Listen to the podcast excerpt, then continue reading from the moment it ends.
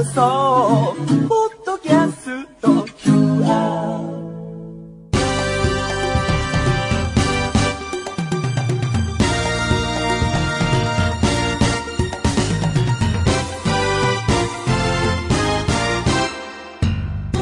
皆さんこんにちは。内山聖輝のワンクール。シーズン3パーソナリティの内山聖輝です。最近あのいろいろ漫画を読みましてまずやっぱり言わなきゃいけないのが光茂之さんのねあの前紹介したんですけどこの番組で「うちの妻ってどうでしょう」っていうののね最終巻が出ましてというか出ちゃってというか終わってしまったんですよね。あの連載が。で最後7巻が出ても読んだんですけどもね。もう毎回まあ当然のごとく面白かったんですがうち妻が終わっちゃうっていうのがすごい悲しくてね。でもう一つのあのエッセイのエッセイ漫画である「僕の小規模な生活」もねその内妻の本の中でもう再開救済中っていうことになってたと思うんですけどももう再開しないみたいな風に書いてあってね。ちょっとそれも二重に悲しいですよ。福光さんはこれからストーリーものに専念なさっていくのかなと勝手に思っちゃってるんですが、まあ、エッセイ漫画も読みたいなと。まあファミ通でねあの連載もあるんでね、まあ、そっちはあるんですけれどもこの2作品はやっぱ面白いんでね続けてほしいなと思うんですが、まあ、僕の力ではどうしようもない部分もありますのでね出てきたものを楽しむしかないというかねでもねちょっと面白いんでね最終巻になってしまったとはいえ皆さんちょっと読んでみてくださいよ。あと最近面白かったのが、えー渋谷直角さんという人のね奥田民生になりたいボーイ。出会う男すべて狂わせるガールだったかな。っていう本がね長いタイトルじゃないですか。でこの渋谷さんの前作がやっぱり長くてタイトルが漫画なんですよこれも。カフェでよくかかっている j p o p のボサノバカバーを歌う女の一生っていうのが前作なんですけどもこれも面白かったんですが今回のもすごい衝撃的な作品でまああの買って読み始めてすぐ読み終わっちゃったんですけどこれまあ詳しい内容とかは調べてほしいんですけどまあなんていうかねあの分かる人にだけ分かるような情報で言うと僕ポパイをたまに買って読むんですがポパイであのモテキなどでおなじみの大根仁さんっていうね映像作家の方がいて彼があの連載をやられていてそれがあのね例えばファッションブランドとかのプレスの人っているじゃないですか広報の人っていうかその人が、まあ、宣伝としてあの来て大根さんとご飯食べに行くっていうデートに行くっていう企画があるんですよ。1ページ使ったそのお酒を飲みに行って可愛い子が来たみたいなのが書いてあるっていう連載があってそれ僕毎回楽しみで読んでるんですけれどもあのあれに出てくるのかなっていう感じのファッションブランドのプレスがこのタイトルにある「出会う男すべて狂わせるガール」なんですよ。もうなんていうかねすごい面白かったですこれ。あの2作品ともいいんでねあのまだ知らない方はね、まあ、とりあえず最新作読んでいただいて。これ面白かったなぐさっとくるなこれ。傑作でしたね。まあそして「アイアムアヒーロー」の最新刊もやっと読みまして花澤健吾先生の。やっぱこっちもね面白いですよ。あのお風呂に入ってあのお風呂で読んだんですけどその1回のお風呂で読んじゃいましたからちょっと長風呂にはなりましたけどね。面白かったですね。もうアイアムアヒーロー買っていつも思うんだけどあっという間に読み終わっちゃってあもう終わっちゃったよってなるのがね毎回繰り返してるというかね。もうだからずっと続いてほしいと思っちゃうけどやっぱ物語上どう終わらせるじゃないけど展開させていくっていうのはあるだろうしもうなんかいろんな複雑な思いで毎回読んでますね。あの単行本でいつも追いかけてるんですがもう毎回楽しみにさせていただいております。というわけであの今挙げた作品群あの気になるものあったら読んでみてください、えーそれでは内山聖輝のワンクールシーズン3、えーシャープ5スタートです。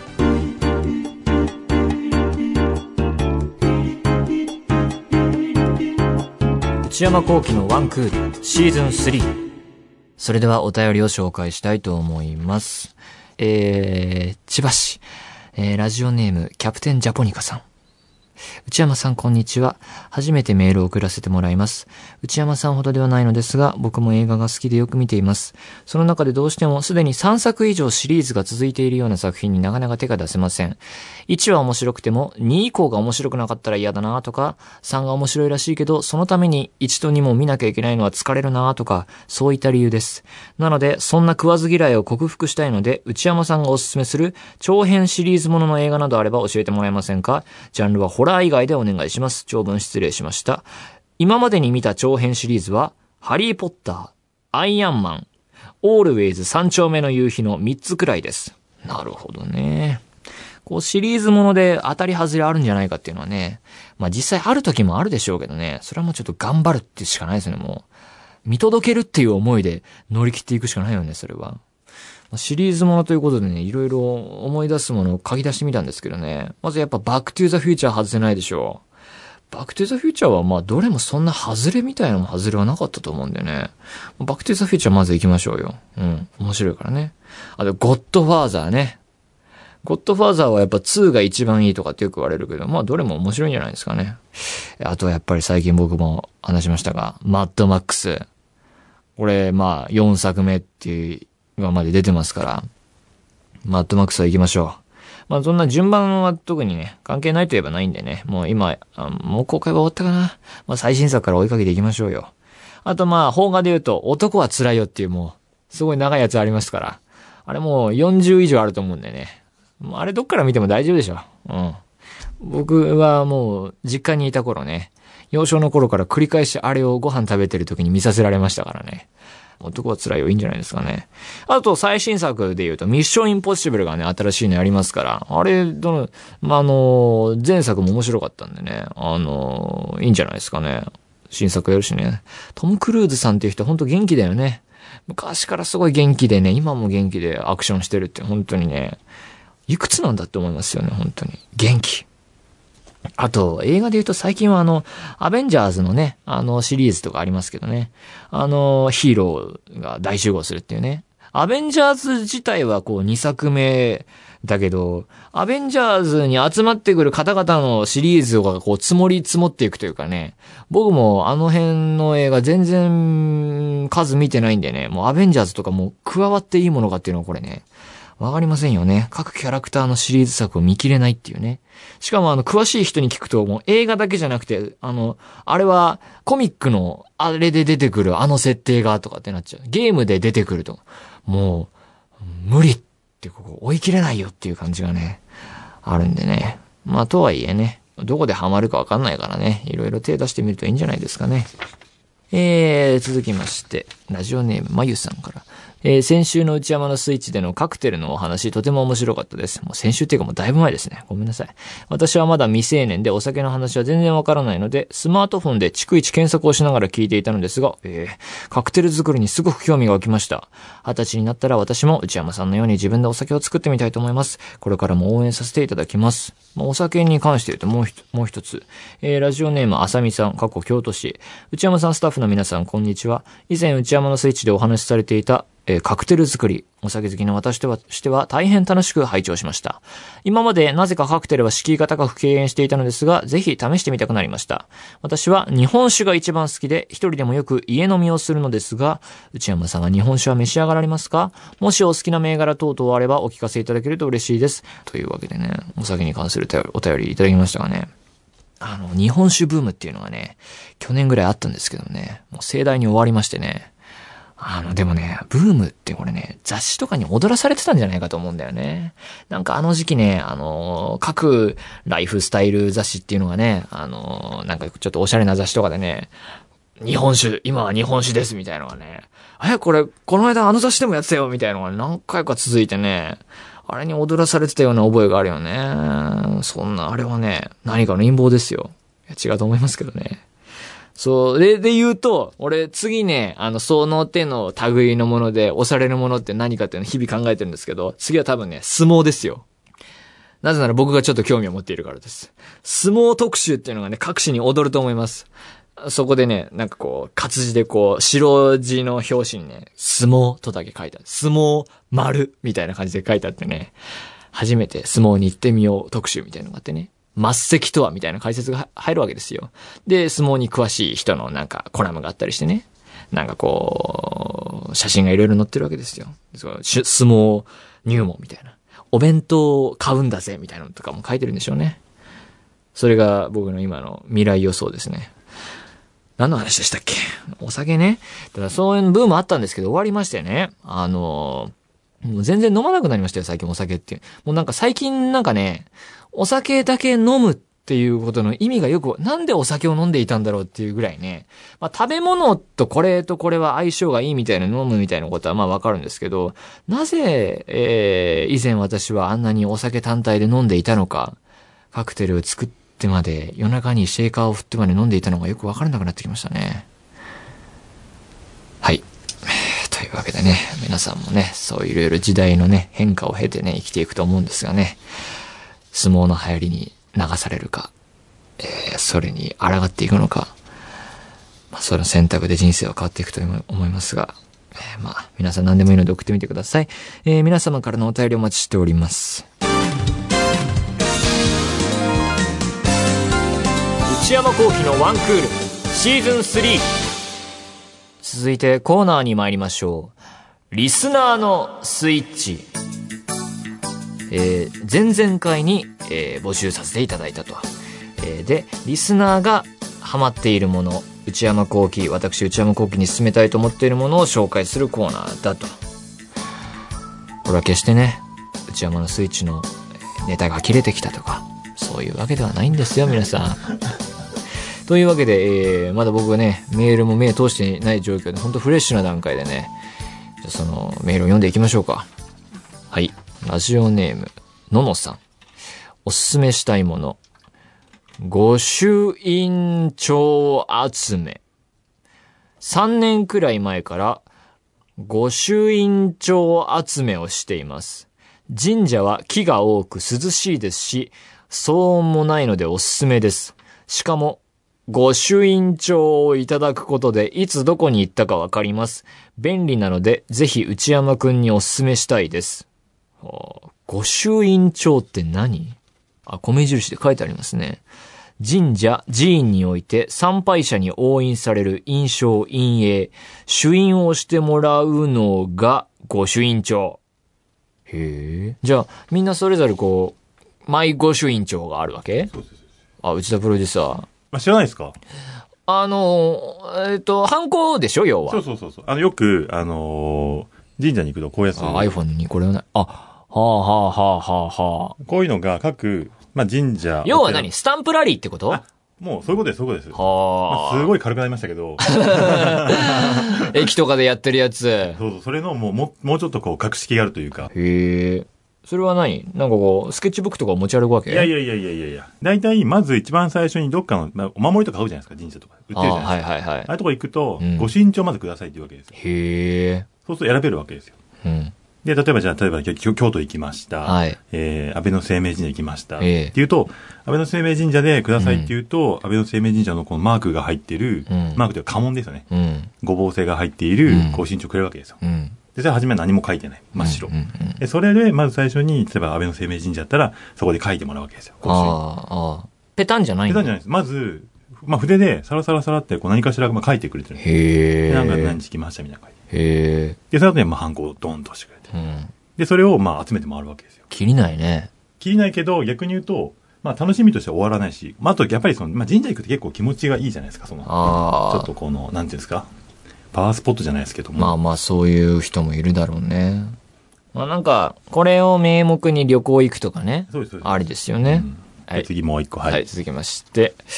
えー、東京都ラジオネーム南さん。内山さん、こんにちはクール。早速ですが、私が内山さんにお勧めしたいのは、落語です。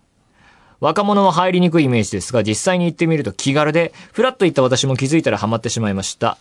落語の一番の醍醐味は、どんなに間抜けな主人公の哀れな悲しい話でも、最後はクスッとする笑いや、時に、おおとのけぞる展開で終わるところです。気分がスカッとすること間違いなし、生のお囃子も粋なものです。スカッとした気分の落語の帰り道に飲むビールもうまい。これも大事なポイントです。落語は上手な話家さんになればなるほど、演じ分けたたくさんの登場人物がそこにいるような錯覚を覚えます。ます。短編映画を見ているような感じかもしれません。最初に行くならば、寄せではなく、まずは人気の落語家さんの独演会がおすすめです。ちなみに私のおすすめは、30代にして21人抜きで真打ちに昇進した、春風亭一之輔さんです。それでは暑い日が続きますが、夏バテにはお気をつけください。なるほど。これはね、僕もこう、相撲と並んでこう、落語丸っていうのは、ちょっと、あの、ハマってみたいなとは思ってましたよ。うん、うん。でもさ、どっから入っていけばまあそうですよね。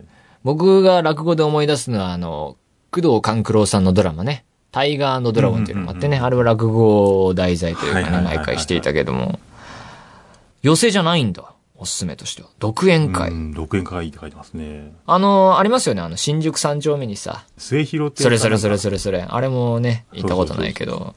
行ったことあります？内田さ外から見たことはあります、なんか。ん。いや、だから中に入ったことは。俺中入ったことない、落語行ったことあります？落語ないんですよ。誰もさ、詳しい人がいないでしょ、この場に。あのー、鷲崎さん。ああ、司会とかやられてる。司会とかやってらっしゃる、ラジオとかで喋ってらっしゃる。鷲崎さんはすごい落語好きで、へえ。結構落語を、いやもうほんと CD のセットで買ってきて、あもう聞いてる。あ。あれ、落語の詳しい人に聞きたいなと思ってたのが、オフィシャルな楽しみ方はどれなのっていうか、うんうん耳で聞くのでも、うんうんうんうんあの100%なものなのかって不思議なんですよね。なんかこう、うんうん見るものなのかなっていうイメージなんだけど、基本は多分見るもんなんじゃないですか、その、うん。その、その、つまり所作というか、動きもね含めての落語だと思うんですね、多分。お蕎麦すすったりさ。おそば、吸ったりとなか、んか、なんとかさんって一人何役、一人二人ぐらいやってみたいな右向いたり左向いたりしてるやつ。そこが多分、芸としては多分そういうもんだと思うんですよね。見て、見た目も重要かもしれないけども。チャンスがあったら見に行く独演会？独演会。なんか俺、イメージとしては寄せの方がいいんじゃないかな。いろんなのを見てった方がいいんじゃないのかなって気がするけど、違うのかね。いろんな人のパターンとか。でもしかしたら好みもあると思うので、うんまあその方は、例えばじゃあ独演会どうですかって言ってもらってますけど、ねまあでも寄せで見るっていう手もねあるかもしれないですよね。いや、行ったことない。うん。あの、よくあるのが、と朝方のテレビでやってる落語。はいはい。もうものすごい朝ですよね。もう朝、もう本当に朝よ。5時とかそうなんですよ。そうそうそう。本当の意味での朝よ。あー落語はね、ちょっといいですね。結構和風が続いちゃうんですけど、これちょっとたっいいですよぷり書いてありますけど、読みましょうしっかり書いてくる読みましょう。えー、続きまして、ラジオネーム、みーさん28歳女性。早速ですが、内山さんをスイッチしたいと思います。かっこ笑い。えー、テーマは和装です。私は着物が好きで結構な枚数を持っており、最近では洋服で出かけるときに何を着ればいいのか困るほどです。日本の夏といえば浴衣という方も多いかもしれませんが、浴衣は、これは一重っていいのかな？単の衣に分類され、通年物なんですよ。着物の分け方は主に次の通りです。まずは、一重、裏地がない。合わせ、裏地がある。そして、薄物、透け感があり、風通しが良い。この他に素材や模様、折り方などで分類されていきます。まあ、そうは言っても実は着物も浴衣も形は同じ。つまり着方もほぼ一緒です。着物というと敷居が高い感じがするかと思いますが、そういうものこそ一部です。ちなみに、私が持っている着物はほとんどがリサイクル品なので、平均で4000円前後と意外とリーズナブルなんですよ。特に男性浴衣は、浴衣、腰紐、帯があれば着られます。帯は角帯で、キリッとが個人的には好みですが、うんへこ帯で蝶結びも楽ちんで良いと思います。さらに浴衣の下に襦袢を着て、旅を履くと着物風になります。着物と帯と襦袢につける半襟で色や柄の組み合わせを楽しむのも着物の魅力です。素材で言えば浴衣にも多い木綿なら洋服ですとジーンズに T シャツといった普段着に並びます。かっこよく着こなした和装の男性は本当に素敵だと思います。ぜひ今年の夏のイベントは浴衣で出演なんていかがでしょうか？和装。あ、そうします？しませんね。着され、せられるぐらいですよ、たまにこう、今回は和装です、みたいな衣装を用意してもらって。はいはい。僕は和装といえばこう、何年前だったかな何かイベントか何かで、浴衣を着せてもらって、ご好意で、うんうん皆さん今日着ていただいた浴衣持って帰っていいですよって言われたんですよ。うんうんで僕、いらないって言いましたからね。そのレベルですよ。唯一ですよ、そこにいた人たちの中で。僕はいりませんって言って、荷物になるのが嫌なのでって言って帰ったぐらいの感じですよ。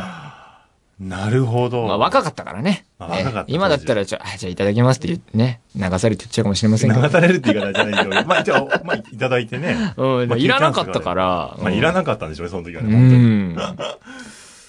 まあでもなんかたまに着てみたいみたいなのあるじゃないですか。着ると普段着ないもんだけに、もうさ、ね専門用具がすごいもんね。確かに。あの、角帯とかさ、うんえーへこ帯とかさ、まあ、襦袢はなんとなくわかるけど、半襟とかさ、昔、子役というかね、子役、もどきみたいなね、感じだった。何の話？いや、だから、仕事で、あであのー時代物とかに出るとさ、はいはい。すごい着物とか着なきゃいけないわけですよ。うんあの、本当に仕事として。本当にめんどくさいんですよ、あれは。めんどくさいってトイレ行くとこが大変なんですよ、あれは。本当に何枚も着るようなやつって。あの、自分じゃいけないから、いちいち脱がなきゃいけないから。だから、その思い出も含めて、あんまりいい印象を持ってないんですよ。夏は暑いしさ。なるほど、なるほど。まあ、浴衣のね、その、それこそ一重とかだったらいいけど、じゃあちょっとなんか、ふ雰囲気変えて、はいはいはい。別のね。続きまして、ラジオネーム、カッペさん。内山さん、スタッフの皆様、こんにちは。いつも楽しく聞いています。リスナーが内山さんにハマっていることをメールするコーナーが始まるということです。で、早速ですが、えー私も投稿させていただきます。私がハマっているのはわさびです。もともと辛いもの、酸っぱいものなど、刺激物を食べるのが好きなのですが、中でも特にわさびが好きです。量は少し涙が出そうなくらい。いや、もっとはっきり言うと、涙を流しながら大量に摂取しています。他の香辛料に比べて少し甘くて存在感のあるピリリとした辛みなのに、何に添えても合うところが好きで、最近はマイわさびをカバンに忍ばせて外食したりしています。いろいろなものにかけて食べてきましたが、中でもおすすめなのは、お味噌汁、バニラアイス、あったかい焼酎です。よければお試しください。それでは。え味噌汁とアイスは用意しましたって書いてありますよ。ちなみに、その最初に聞きますけど、わわさび大丈夫ですか？僕は、あの、基本的に唐辛子だとお腹壊しちゃうんですが、うんうんうんわさびはもう大丈夫です。大丈夫。あ、よかったもうお刺身とか大量に、バカかっていうぐらいつけてますかた。ら。あ、じゃあ結構同じ方向性でうんまあね、でも、マイわさび。でも俺、中学生ぐらいの時に、マイ七味はね、制服のポケットに入れてた覚えがあるな。本当ですか？本当に本当に。え、これ、これがサイズのあの、いわゆる、いわゆる、いや、なんか、ね、携帯型のちっちゃいやつがあった気がするんだよね。えーでも今考えれば僕唐辛子って体に合わないので、なんてことをしていたんだと思いますけどね。そそんな時もありましたよ、本当に。用意しま、用意したのを見るっていうこと？用意したのを食べるってことね やっぱりかまあまあなんかさっきからもうね、いろいろ用意されてるなとは思ったんですよ。うんまあまずこれ。はい、バニラアイス。はい。結構ぐにゅぐにゅになってるじゃん。溶けてるでしょ、これ絶対。多少溶けてる方が食べやすいでしょ？いや、まあそうだけどさ、尋常じゃなくぐにゃぐにゃだ。これ知らないよ、これ。テーブル汚れても。大丈夫、大丈夫。あと拭きますから大丈夫です。はい、これ、わさび。ええ分量はお任せしますよ。いや、俺わさび普通に大丈夫なんで、まあ涙出るぐらいですけど、ちょっと乗せてみますよ、わさびだってさ、わさび乗せたらちょっと沈んでいくんだもん。溶けてるじゃん。ええうどうちょっとわさびすくっアイスもすくって、、あけ結構結構いったでしょいただきますああああ まず、あのね、あのーまずね、あの、アイスの冷たさで、わさびの辛みがね、まず来ないのよ。あ、はいはいはいはい。後から来る。後が来る。はいはいはいはい。でも、甘じょっぱいじゃないけど、うんうん甘辛としてなくはないけど、うんどうかしらね、これ。だからといって、だからこれはもうさ、もうアイス死ぬほど、もう僕はアイス今日27個目だよ、みたいな時にやるのはいいかもしれないけど、いや、これ通好みすぎる、これは。なるほどなるほどなるほど。いや、これは、これはよくわからない。よくわからないこ。れはダメダメ。えー、あとなんか、え何でしたっけ？味お味噌汁。味噌汁ってのあったんで、どれがいいですか？なめこ。なんかちょっと目覚めてきたよ、ここに来て。あさいさま、たましてください。寝てるな、寝て、眠かったの？いや、さっきは眠かったんだけど、豚汁。ちょっとこれ妥当なラインをさ、あれしていこうよ。妥当なラインってどこかちょっとわかんないです。アサリじゃないか？あさり。あさりでいってみましょうか。アサリ行ってみましょうか。これだってさ、お味噌汁にさ、わさびを入れて食べるっていうのは、もう何をもってこう入れ、溶かせばいいわけ？まあ、溶かすってことですよね。溶かしたら埋もれるでしょ。そうなんですかね。まあ、まあちょっと、本当かね、これ。結構、溶けてんじゃないですか？。はいい、じゃあ、いただきます。もう全然わ、あ、あ、香りがちょっときた。そんなに存在感は、うん、全然存在感ないよ。もうちょっと入れてみようか、じゃあ。試しに？試しにあまあまあ、あんまり無理せず。うん。はい。よし。し。はいはいはいいただきます。あおあもうこれはもうね、もう結構来てるね。鼻に来るもん、これ感。じくる。いや、なるほどね。だからもうこれもさ、もう今日味噌汁もう26杯食べたと。27杯目をどうするかっていう時にやるならわかるけど、普通でいいんじゃないの？ああ、じゃあ、これはもうあれですよね。カッペさんは、んスイッチ入ったけど、内山さんは、俺はなんだろう、わさびによって強制的に今眠気を覚ませられた状態でまあ、結果オーライってことですよね。今ちょっと、あの、目が開いてるね。確かに確かに、今もう目がもうすごいシャープ起きたね今今起きました。はい。もう終わりです。なんだろうな まあ、というわけで皆さんからいろいろいただきましたが、まあ、響いたり響かなかったり、こんな感じでまたやっていけたらなと思うのでね。まあ、皆さん、何かあったら送ってください。以上、リスナーのスイッチでした。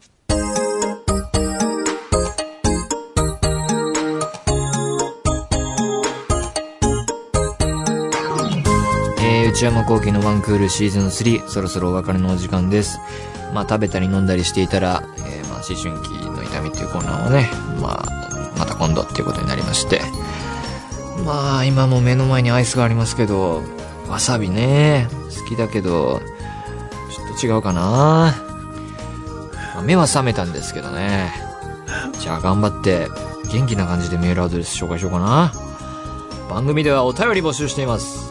メールアドレスは、one.joqr.net。one.joqr.net。one の綴りは、o, n, e。えー、番組公式ツイッターアカウントもあります。アットマーク、o, n, e、アンダーバー、a, g, q, r です。フォローよろしくお願いします。なんか、ツイッターのあのアイコンキャラ付けしようみたいな、ありますよもやっとした企画もありましたよね。ります。あれも鋭意募集中。たまったらやりますよ。なるほど。さらに、ポッドキャストも毎週月曜更新で配信中です。よろしくお願いします。それでは、次のワンクールまであと8回。来週、さようなら